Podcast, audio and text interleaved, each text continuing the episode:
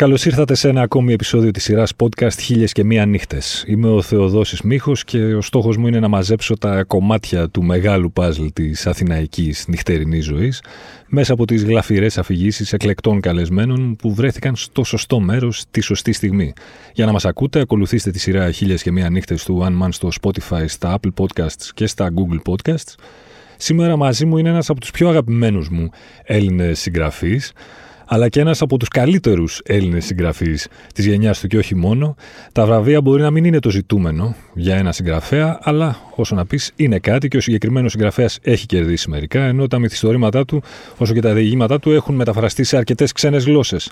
Εκτός αυτού όμως έχει γράψει, συγγράψει και σενάρια για σειρές στην τηλεόραση, αλλά και για μπόλικες ταινίες μεγάλου μήκους, ορισμένες εκ των οποίων έχουν διακριθεί κιόλας σε φεστιβάλ και μέσα και έξω από την Ελλάδα, όπως ο Βασιλιάς για παράδειγμα, όπως οι Απόντες, που είναι και η προσωπική μου αδυναμία.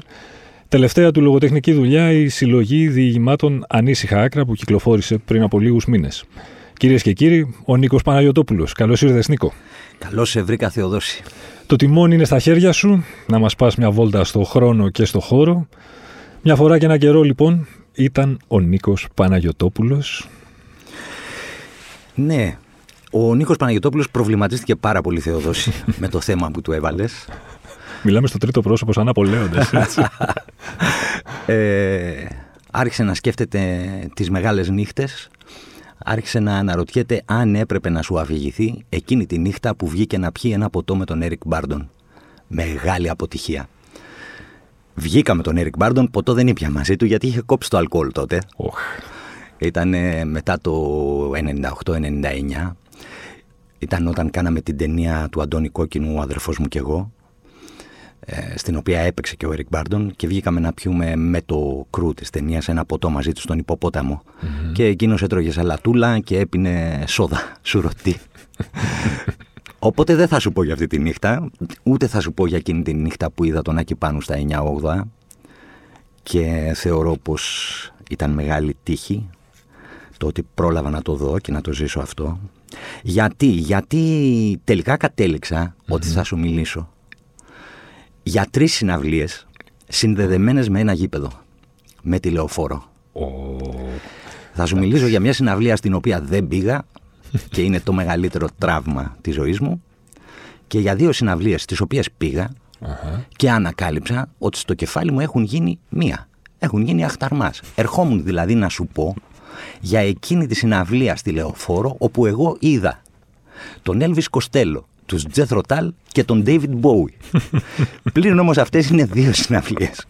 Στη θέση των Τζεθ το 96 ήταν ο Λου Ριντ.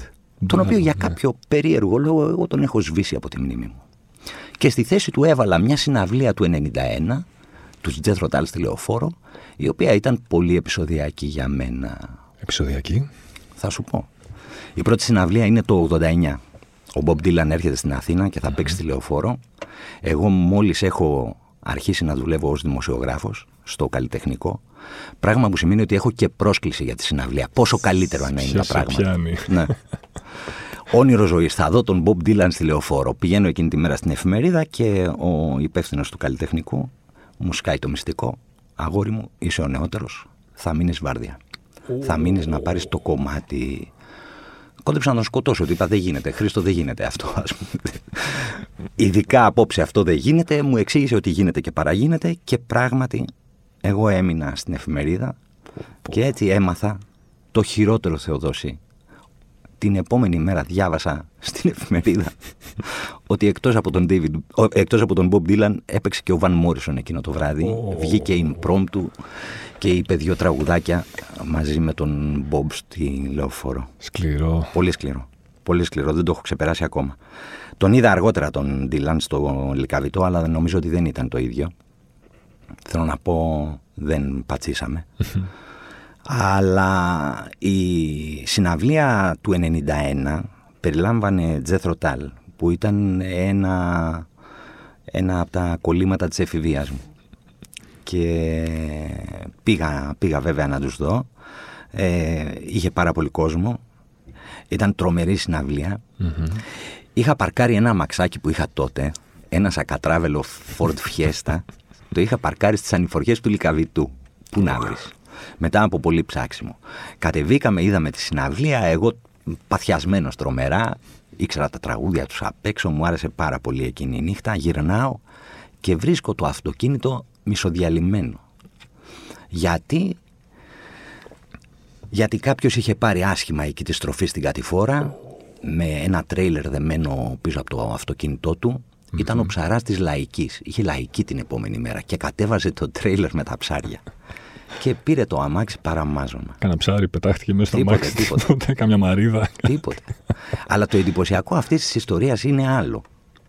Το εντυπωσιακό αυτής της ιστορίας είναι ότι ενώ παραλίγο να μου χαλάσει τη βραδιά, ε, τη φοβερή βραδιά των Τζεθροτάλ, η βραδιά μου έφτιαξε γιατί η- ένας παππούς με περίμενε στο απέναντι μπαλκόνι. Φαντάζεσαι τι ώρα τέλειωσε η συναυλία, φαντάζεσαι τι ώρα ανεβήκαμε να βρούμε τα μάξι, δύο, δεν ξέρω τι ώρα είχε πάει.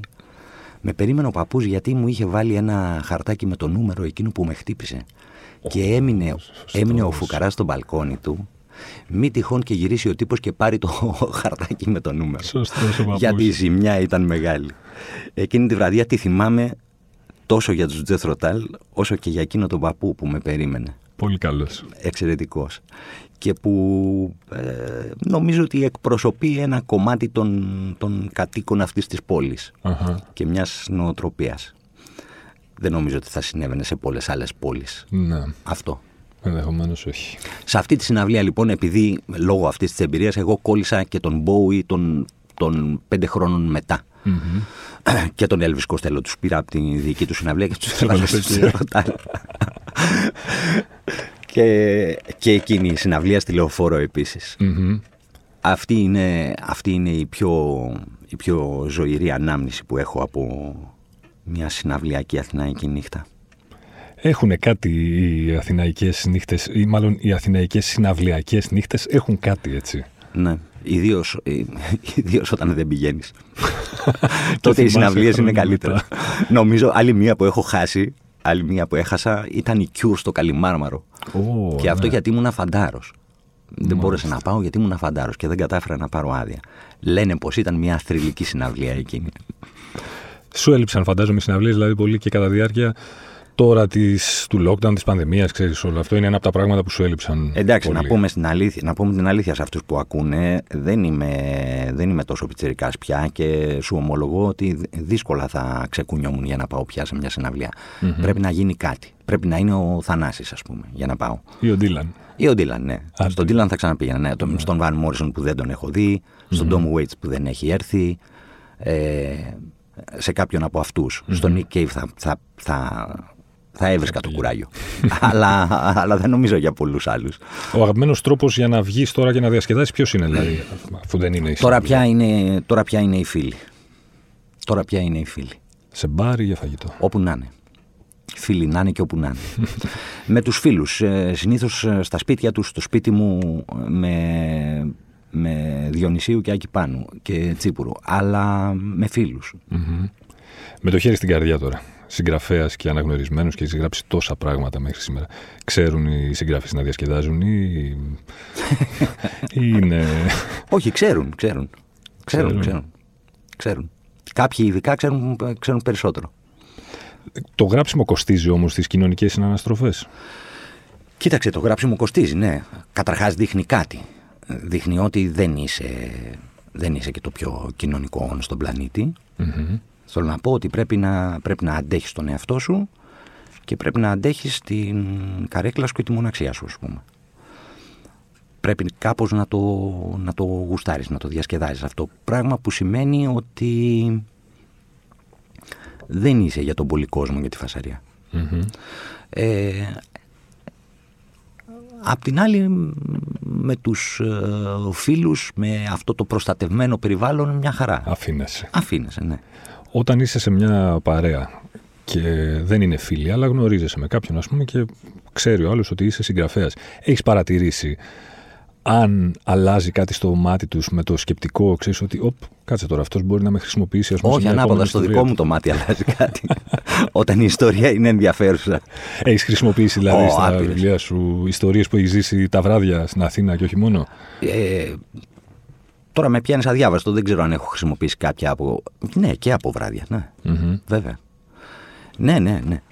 Υπάρχει ένα διήγημα του Σωτήρη Δημητρίου που λέγεται Ο Λεϊλάτης και λέει ακριβώς αυτή την ιστορία. Λέει την ιστορία ενός ανθρώπου που λαιλατεί τη ζωή εκείνων που συναντά και την κάνει υλικό, υλικό, ε, πεζογραφικό. Έχει διασκευαστεί και για το σινεμά αυτό το, αυτή η ιστορία από τη Φωτεινή Σκοπούλου. Ε, τε- κοίταξε, ένας συγγραφέας το κάνει αυτόματα αυτό. Δεν, Ναι. ναι, νομίζω ότι νομίζω ότι το κάνει αυτόματα. Άρα έχει μυθιστορηματικό ψωμί, ας πούμε, η Αθηναϊκή νύχτα. Μυθιστορηματικό ψωμί έχει η ζωή των ανθρώπων όπου κι αν ζουν. Δεν νομίζω ότι η Αθήνα έχει παραπάνω ή λιγότερο, δεν ξέρω, από τη Βιέννη ή το λονδινο Αλλά η ζωή των ανθρώπων, ναι, έχει μυθιστορηματικό ψωμί. Γι' αυτό γράφουμε. Άρα είναι λοιπόν μυθιστορηματική εξορισμού η Αθήνα, όπως είναι και κάθε πόλη. Είναι κινηματογραφική η Αθήνα. Ε, η Αθήνα είναι. Η Αθήνα είναι. Δεν ξέρω. ε, ε, θέλω να πω ότι εγώ έχω εικόνες της από τον ελληνικό κινηματογράφο υπέροχες. Από τον... Και μάλιστα είναι πολύ ωραίο. Κάπου το είδα αυτό στο facebook, το είδα κάπου. Α, ναι. Στην, σε μια ομάδα του facebook που... Σε μια ομάδα για το Παγκράτη.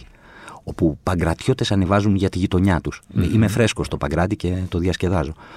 Και ε, διαπίστωσα ότι κάποιος ανεβάζει φωτογραφίες από παλιές ελληνικές ταινίες, ε, ενσταντανέα ας πούμε, που αποτυπώνουν το πώς ήταν το Παγκράτη τότε. Πώς εμφανίζεται σε εκείνες τις ταινίες. Η Αθήνα είναι κινηματογραφική και νομίζω ότι δεν έχει εξαντληθεί ακόμα. Έχει, Έχει πολύ ψωμί. πράγμα.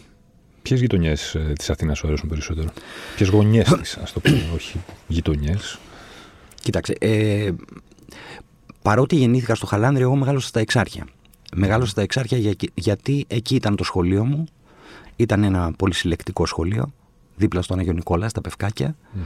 Ε, για να συναντήσεις τους ε, φίλους σου, τους συμμαθητές σου, έπρεπε να κατέβεις εκεί. Ε, όπως καταλαβαίνεις, από μια στιγμή και έπειτα κάπου στο Λύκειο δεν κάναμε καν τον κόπο να γυρίσουμε σπίτι. Μέναμε. από το πρωί μέχρι το άλλο πρωί που λέει ο λόγος. Ε, θεωρώ ότι μεγάλωσα εκεί. Ναι. Αργότερα έμεινα και εκεί για ένα διάστημα. Όταν το πράγμα άρχισε να χαλάει λίγο, όταν άρχισαν, άρχισε να θολώνει λίγο το κλίμα στα εξάρχεια.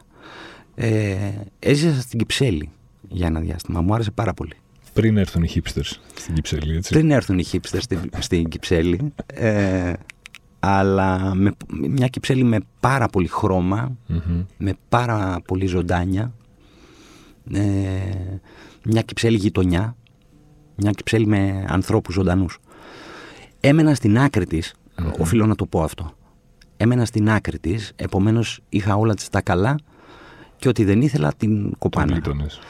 Ε, έμεινα στο κουκάκι ένα διάστημα πριν αρχίσει να γίνεται διασκεδασούπολη. Επίσης μια όμορφη γειτονιά. Καταλαβαίνω γιατί έχει τραβήξει όλο αυτό τον κόσμο που έχει τραβήξει. Και μετακινήθηκα στο Παγκράτη 4-5 χρόνια, 5 χρόνια πριν. Ε, πάλι στις αρχές του, στις αρχές της ανθίσης του. Τώρα έχει αρχίσει και ζορίζει λίγο το Ναι, πράγμα. αυτό θα σε ρωτούσα. Το ότι είπες τη λέξη διασκεδασούπολη. Η Αθήνα γενικά διασκεδάζει, είναι μια εξωστρεφής πόλη. Αλήθεια. είναι. Ω ε, κάποιος που κάνει και μια δουλειά που του επιτάσσει ας πούμε, να κάθεται στο σπίτι του πολλές ώρες, αν θες. Ε, μ, το ότι μετατρέπονται κάποιες γωνιές της Αθήνας ε, ξέρεις, έχουν, γεμίζουν μπαράκια, ταβερνάκια, εστιατοριάκια και αλασεάκια. Ε, Εσένα αυτό σε, σε χαλάει καθόλου, για να το πω πιο απλά το gentrification το λεγόμενο, σε απασχολεί καθόλου ως κάτοικο αυτής της πόλης; Κοίταξε, τη στιγμή που το ζω δεν με χαλάει καθόλου. Αν δεν είναι τον μπαρ από κάτω, ας πούμε, να έχει μουσική μέχρι τις 3 και να μην μπορείς να έχεις ανοιχτά τα παράθυρα, δεν με χαλάει καθόλου. Καταλαβαίνω τους ανθρώπους που υποφέρουν, βέβαια. Ναι. Έτσι. Και καμιά φορά υποφέρουν και από μένα, δηλαδή. γιατί συμμετέχω. Απ' την άλλη, αυτό είναι πάρα πολύ ωραίο. Είναι, δεν μπορώ να σου περιγράψω τη χαρά Μμμ. τις προάλλες όταν, όταν άνοιξε η εστίαση. Ναι, ναι, ε, ναι.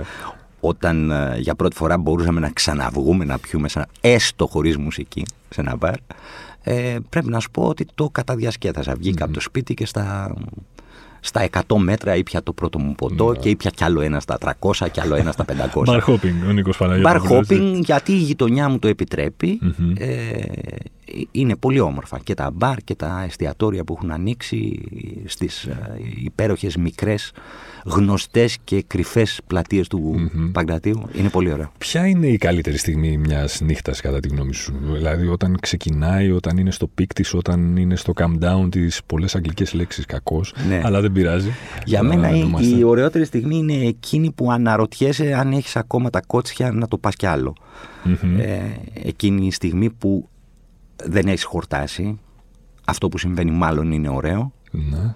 θέλεις να συνεχιστεί, επομένως η στιγμή που αναρωτιέσαι αν αντέχεις να το πας όπως κάποτε, μέχρι τις 6, μέχρι τις 7. Δύσκολα, ναι, δύσκολη πίστα. Αυτή τη στιγμή είναι πολύ δύσκολο, ναι. Οφείλω να σου το πω, ναι. Είναι πολύ δύσκολο. Τον εαυτό σου όταν τελειώνει κάτι που γράφει, Πώς τον ε, ανταμείβεις σε επίπεδο διασκέδασης, ας πούμε; ε, με όλους τους πιθανούς και απίθανους τρόπους. Βγαίνεις αμέσως να το γιορτάσεις και να πεις: Έγραψα σήμερα, απέδωσα όλο αυτό που έκανα, έσκαψα στον εαυτό μου. Ε, το κάνω, το κάνω κυρίως όταν, όταν ολοκληρώνεται κάτι. Όταν ολοκληρώνεται κάτι, θα πάρω την παρέα μου, θα βγω, θα φάω, θα πιω και, θα το, και θα το γιορτάσω. Γιατί, γιατί, στο, γιατί στο τελείωμα ε, ενός βιβλίου ή ενός σεναρίου που είναι κάτι παρόμοιο, έχει προηγηθεί μια μεγάλη περίοδος αποκλεισμού. Δηλαδή πρέπει να είσαι, πρέπει να ναι. είσαι συγκεντρωμένος και αφοσιωμένος σε αυτό που κάνεις. Οπότε λιγάκι αποσύρεσαι. Ε, και, και μετά θες να, θες να ξεσπάσεις. θες να, να τα δώσεις όλα. Θες να ξεσπάσεις, θες να βγεις, θες να πιει, θες να μιλήσεις. Η αγαπημένη σου περίοδος της Αθηναϊκής νύχτας; Δεν, δεν έχω κάποια να ξεχωρίσω. Δεν έχω κάποια να ξεχωρίσω. Δεν νοσταλγείς δηλαδή. Δεν λες ότι στη δεκαετία του 80 ήταν καλύτερα ή στα Όχι την Αθήνα, τον εαυτό μου νοσταλγώ που άντεχε περισσότερο, που ήταν πιο πιτσερικάς, πιο ανέμελος. Αυτό νοσταλγώ. Αλλά η Αθήνα όχι. Αλλάζει, αλλάζει ωραία. Συνεχίζει να σε εκπλήσει. Συνεχίζει να, να σε ξαφνιάζει. Συνεχίζει να, σου, να σε προκαλεί να την ανακαλύψεις. Οπότε όχι, δεν νοσταλγώ. Άρα δηλώνεις λάτρης της Αθήνας. Μ' αρέσει η Αθήνα πολύ, ναι. Δεν θα έφευγα. Έχεις δοκιμάσει να ζήσεις εκτός; Όχι. Ε, δεν έχει τύχει, Δεν τέθηκε ποτέ το ζήτημα δηλαδή. Θα το έκανα, μην τρελαθούμε. Θα το υπάρχουν μερικές πόλεις για τις οποίες θα το εκανα Θα έκανα την απιστία. Λοιπόν, ως κάποιος που συναναστρέφεται και με κόσμο εκτός Ελλάδας και για τα βιβλία σου και με τα σεμινάρια που κάνεις και με όλα ναι. αυτά. Όταν σε ρωτάνε οι ξένοι φίλοι, γνωστοί, γνωριμίες για την ε, Αθήνα και για το πώς είναι η ζωή στην Αθήνα, πώς τους το περιγράφεις; Κοίταξε, αυτό που νομίζω το, το πιο χαρακτηριστικό πράγμα που υπάρχει σε αυτή την πολη είναι αυτή η non-stop κίνηση. το ότι μπορείς ανα πάσα στιγμή, ο, μέρα ή νυχτα να, βρεις, να βρεις κόσμο και να βρεις αντικείμενο για διασκέδαση. Ε, δεν συμβαίνει, δεν συμβαίνει σε πολλά μέρη στον κόσμο αυτό θα το ξαναβρει η Αθήνα το, το μότζο της μετά από όλη αυτή την περιπέτεια ναι, της ναι, πανδημίας ναι, ή... ναι, ναι. Είναι ασφαλές το στοίχημα, δεν υπάρχει περίπτωση. Λες, ε; Ναι, είμαι σίγουρος. Και μάλιστα βλέπεις τη φόρα με την οποία έχουν βγει οι άνθρωποι. Mm-hmm. Δεν βρίσκεις που να κάτσεις. Ωραία, είπαμε τόσα καλά για την Αθήνα και για τη νύχτα της Αθήνας και για την εξωστρέφεια της Αθήνας. Τα αρνητικά ποια είναι, ποια είναι αυτή τη Αναρρύθμιτα, τα ξέρουν όλοι. Όποιος ζει εδώ τα ξέρει. Το ζύγι είναι θετικό. Δεν ε. έχει, δεν, Κοίταξε, είναι δύο διαφορετικά Η Αθήνα στη πάει σε κάθε βήμα. Στη πάει σε κάθε πεζοδρόμιο, στη πάει σε κάθε διασταύρωση, στη πάει σε κάθε διπλοπαρκαρισμένο, ας πούμε, στις λεωφόρους. Ε, στη πάει όταν είναι πολύ συχνά βρώμικη, ε, στη πάει όταν δεν έχει τρόλεϊ και λεωφορεία να μετακινηθείς, Στη πάει όταν οι ταξιτζίδες είναι αγενείς, στη πάει όταν οι οδηγοί δεν έχουν αγωγή. Μας έκανε στην καρδιά περιβόλητο. Ε, θέλω, ε, δεν είπα τίποτε καινούριο. Είπα ναι, κάτι καινούριο, είπα κάτι πρωτότυπο. Φαντάζομαι ότι θα περίμενες να πω, αλλά δεν είπα.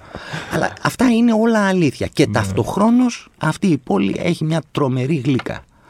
Και έχει μια, έχει μια, έχει μια ομορφιά αυτό το ανεβαίνω σε μια ταράτσα και βλέπω από το βουνό μέχρι τη θάλασσα ας πούμε δυστυχώς πρέπει να ανέβει σε μια ταράτσα να το δεις αλλά είναι εκεί υπάρχει υπάρχει αυτή η διέξοδος υπάρχει η διέξοδος προς, τη, προς τα βουνά υπάρχει η διέξοδος προς τη θάλασσα είναι όλα, είναι όλα στο χέρι σου Το κέντρο βέβαια παραμένει ο πυρήνας και το πιο γοητευτικό κομμάτι. Έτσι νομίζω και εγώ.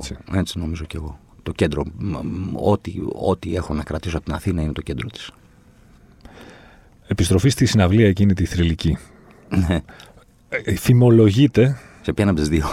Γιατί τις έχω κάνει μία. Για δύο είπαμε μία. έχω κρατήσει και εγώ μία τις έχω κάνει. Φημολογείται, αν είναι ποτέ δυνατόν, που τώρα νομίζω θα πήγαινε κάθε άνθρωπος που συνεχίζει να αναπνέει ε, να δει τον Μπόι αν έχει την ευκαιρία φημολογείται ότι, ότι τότε οι Αθηναίοι δεν τον είχαν τιμήσει και ιδιαίτερα τον ε, David Bowie. Αλήθεια είναι. Στο βαθμό που το θυμάμαι είναι αλήθεια. Καταρχάς ήταν πολύ μακριά αυτή η συναυλία μακριά σε διάρκεια. okay. Θέλω να πω ότι ο Κοστέλο ξεκίνησε να παίζει μέρα μεσημέρι. Πέντε, δεν θυμάμαι τι ώρα ξεκίνησε να παίζει. Ε, και Λουρίντ και μάλιστα το κομμάτι του Μποουί δεν νομίζω ότι ήταν και πολύ μεγάλο. Να πω δεν έπαιξε πάρα πολύ. Και αυτό ήταν μια μικρή απογοήτευση. Τον είχαμε μπας κλάς τότε, τον, τον Bowie. ε, ναι, δεν, ε, δεν ήταν μια συναυλία που δεν έβρισκες που να σταθείς πάντως. Mm-hmm ε, ήταν μια συναυλία που δεν. Και πιστεύω ότι πολλοί κόσμος κουράστηκε κιόλας. Ναι. Και ε, επίσης ε, ήταν και η περίοδος του Μπόι. Εγώ τον λάτρευα βέβαια. δεν μάσαγα. Μου άρεσε από την αρχή ως το τέλος. Αλλά νομίζω ότι ήταν και μια περίοδος λίγο ιδιαίτερη του Μπόι που ίσως να έπαιξε και αυτό. Μεταβατική κάπως. Ναι, είναι η, νομίζω είναι η εποχή που έχει βγάλει το, το Outside, αν ναι, θυμάμαι ναι, καλά που έπαιζε κάτι jungle, κάτι Έτσι, τέτοια, δεν είναι στα, δεν είναι στα πιο ροκ του, δεν είναι στα πιο σκληροπυρηνικά του. Αν μπορούσες τώρα να πας να δεις ένα live το, το καλοκαίρι 1η Αυγούστου σου λέω εγώ. Ποιον θα ήθελες να δεις; Θα ήθελα να δω τον Γκέιβ που δεν είδα πρόπερση. Θα ήθελα να ξαναδώ το Θανάση. Mm. Όπως κάθε καλοκαίρι. Τάμα. Κάπου τον πετυχαίνω. Θανάση Παπακοσταντίνου. Το Θανάση Παπακοσταντίνου, ναι. ναι το πιο, το πιο προκλητικό, το πιο συναρπαστικό συνθέτη και στιχουργό που έχουμε αυτή τη στιγμή στη χώρα. Είναι όμως οι συναυλίες τώρα που θα, μέχρι νεοτέρας τουλάχιστον θα είμαστε καθήμενοι και ξέρεις, λίγο απομακρυσμένοι ο ένας από τον άλλον. Θα έχουν πλάκα, θα έχουν φαν. Τι να σου πω. έχω πετύχει τον. Μια και είπα για τον Θανάση, δεν τον έχω πετύχει. Στην Αθήνα είναι υπέροχες συναυλίες του και στο Βύρονα και στην Τεχνόπολη, όπου και αν τον είδα, ήταν καταπληκτικός αλλά τον έχω πετύχει σε κάτι, σε κάτι επαρχίες, σε κάτι διονυσιακά πανηγύρια, πίστευτα. Οπότε νομίζω ότι εκεί το καθήμενη ίσως πάει και λίγο περίπατο. Να πάει λίγο παραπέρα. Ο ιδανικός αριθμός για μια άντροπαρέα για να βγει έξω ποιος είναι; Πότε ε... γίνεται χάβρα; Υπάρχει μια ισορροπία. Ας πούμε, λένε ότι ένας καλός αριθμός είναι ότι ο αριθμός πρέπει να είναι μονός μου έχουν πει κάποιοι. Δεν ξέρω πού το βασίζουν. Δεν τα, δεν τα ξέρω αυτά. Αλλά ποιος είναι. Κανείς. Πότε γίνεται χάβρα και γίνεται γήπεδο και πότε έχει. Κοίταξε, η δική, η δική μας παρέα είχε ζυγό αριθμό. Ήταν τέσσερα ο αριθμο Ε, και μια χαρά πήγαινε. Και χάβρα γινόταν από ένα σημείο και μετά. Δεν νομίζω ότι φταίει ο αριθμός για τη χάβρα. Ναι, ναι, ναι. Νομίζω ότι φταίει η ποσότητα του αλκοόλ. ε, αλλά μια παρέα εκεί γύρω στα 3-4 νομίζω είναι νομίζω είναι καλά.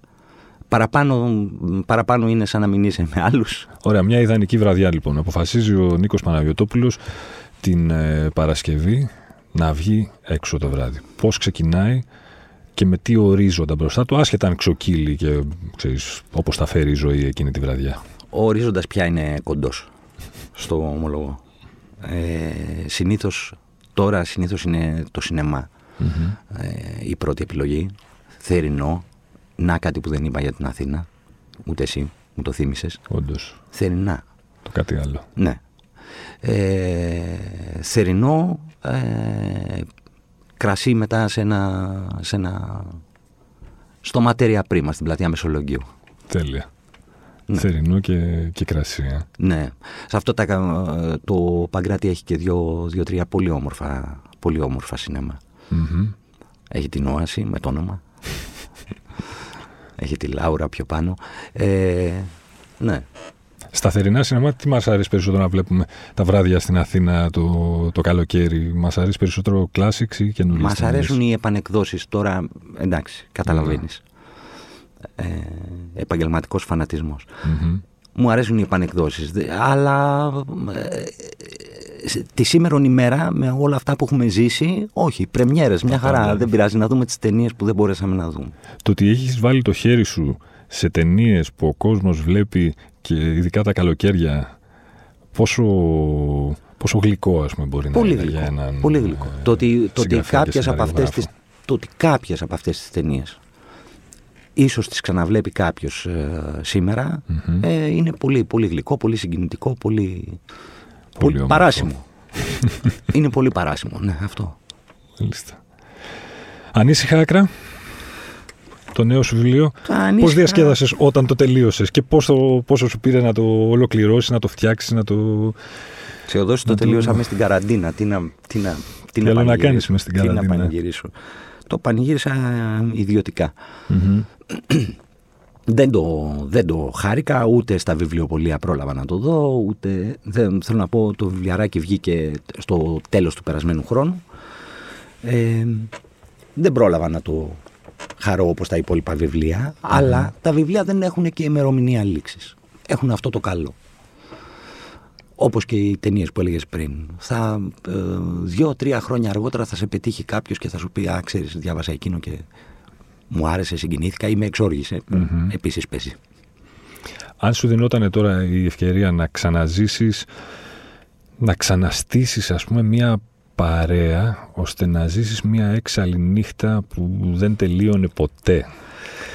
Πόσο πίσω θα χρειαζόταν να πας; Πολύ πίσω. Θα πρέπει να πάω γύρω στα 20, δηλαδή μιλάμε για 40 χρόνια πριν. Αλλά και θα ήταν μια από εκείνες τις νύχτες που περιμέναμε πώς και πώς τίνους οι γονείς θα φύγουν για ένα Σαββατοκύριακο ώστε να κάνουμε αυτό το non-stop mm Παρασκευή με Δευτέρα πρωί πρέφα, ποτό, πάρα πολύ τσιγάρο δυστυχώς, αλλά και, και, και πάρα πολύ γέλιο και πάρα πολύ αγάπη.